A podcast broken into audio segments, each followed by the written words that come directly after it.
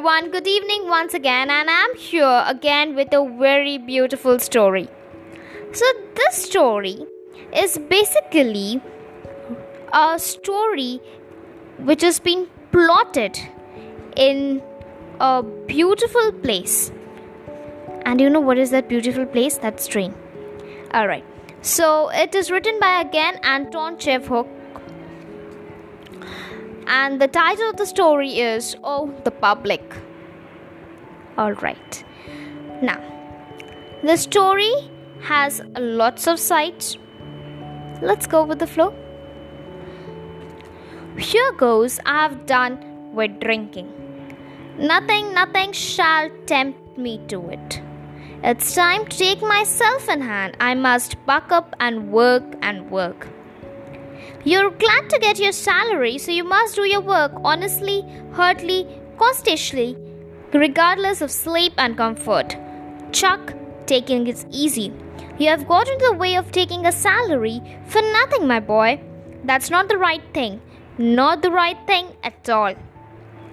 After administrating to himself several such lectures, Pottiton, the head ticket collector, begins to feel an irresistible impulse to get to work. It is past one o'clock at night, but in spite of that, he wakes the ticket collectors with them, goes up down the railway carriages, inspecting the tickets. Tickets, please? He keeps shouting, bristly, snapping the clippers. Sleepy figures surrounded in the twilight of railway carriages start and shake their heads and produce their tickets. Please, Pottigaton.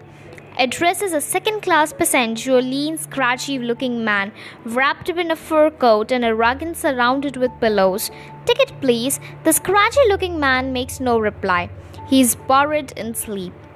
The head ticket collector touches him on the shoulder and repeats impatiently, Tickets, please. The passenger starts, open his eyes, and gaze in alarm at the Pottigaton. What? Who? Huh? You asked in a plain language, tickets please. If you please. My god, moans the scratchy looking man, pulling a wobblish face. God heavens, I'm suffering from rheumatism. I haven't slept for three nights. I've just taken morphia on purpose to get to sleep, and you wish to your tickets. It's merciless, it's inhuman. If you knew how hard it's for me, to sleep, you wouldn't disturb me for such nonsense. It's cruel, it's absurd. And what do you want with my ticket? It's positively stupid. Pottigaton considered whether to take offense or not and decided to take offense. Don't shout here. This is not a tavern. No, in a tavern, people are more human, coughed the passengers. Perhaps you'll get me to sleep another time. It's extraordinary. I've traveled about all over the places and no one asks for my ticket here. But here you are at it again and again, as true the devil were after you. Well, you would, sir, go aboard again since you like it so much. It's stupid, sir? Yes. As true it's not enough killing the passenger with fumes and stuffiness and draughts, they want to strangle with the red tape too, and damn it all. He must have the ticket. My goodness, what zeal if it were of any use to the company, but the half of passengers are traveling without a ticket. Listen, sir, cried Pottigan, flaring up. If you don't leave off shouting and disturbing public, I will oblige to put you out to the next station and to draw up a report on the incident. This revolting, exclaimed the public. Growing indignant, prostituting in an invalid. Listen and have some consideration. But the gentleman himself was abusive, said Pottigan a little scared. Very well, I won't take the ticket. As you like. Only of the course, as you were very well. It's my duty to do so. If it were not my duty, then of course you can ask the station master, ask anyone you like. Pottigaton scrunches her shoulder and walks away from the invalid.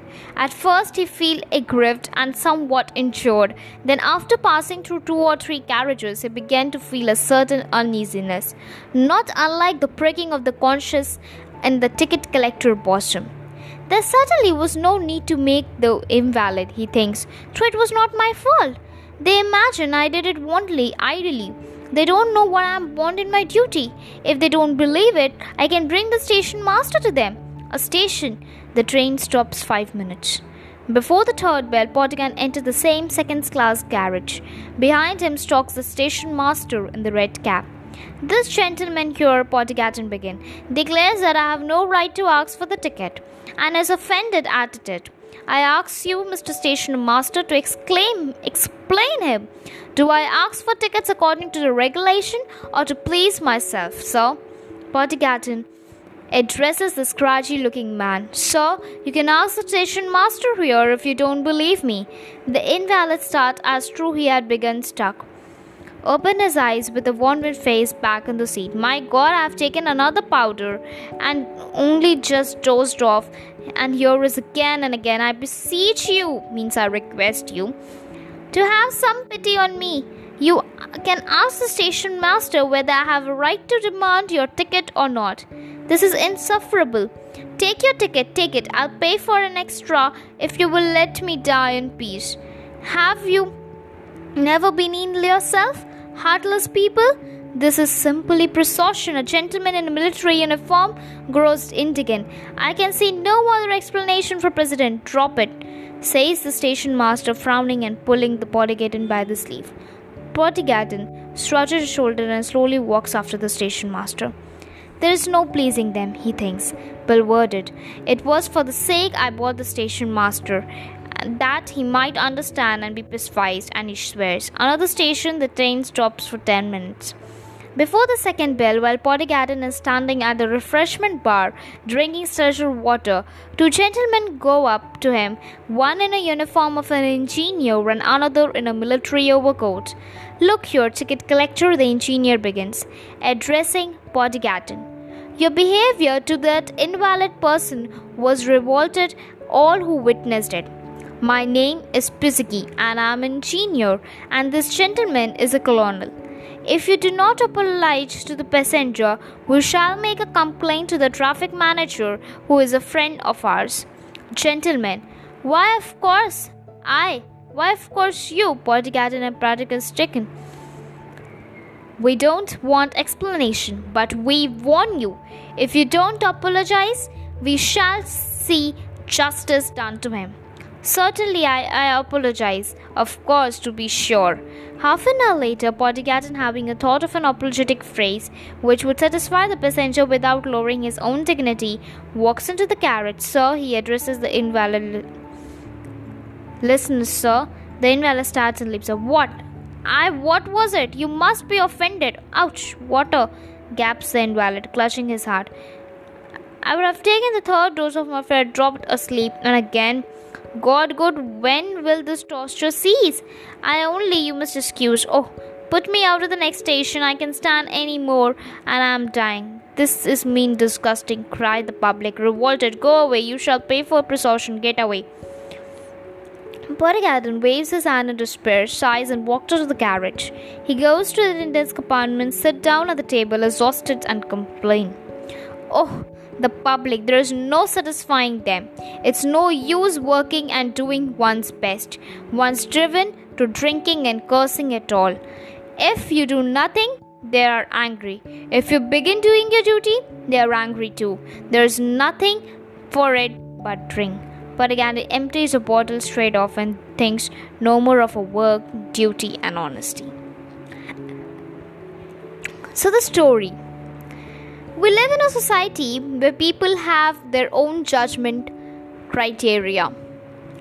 If you do your duty properly, if you if your boss or if your head is ex, is impressed by you, they have other criteria like uh, definitely uh, that girl or a boy had done some buttering or in a case if you're not doing a duty oh he gets money just for the sake.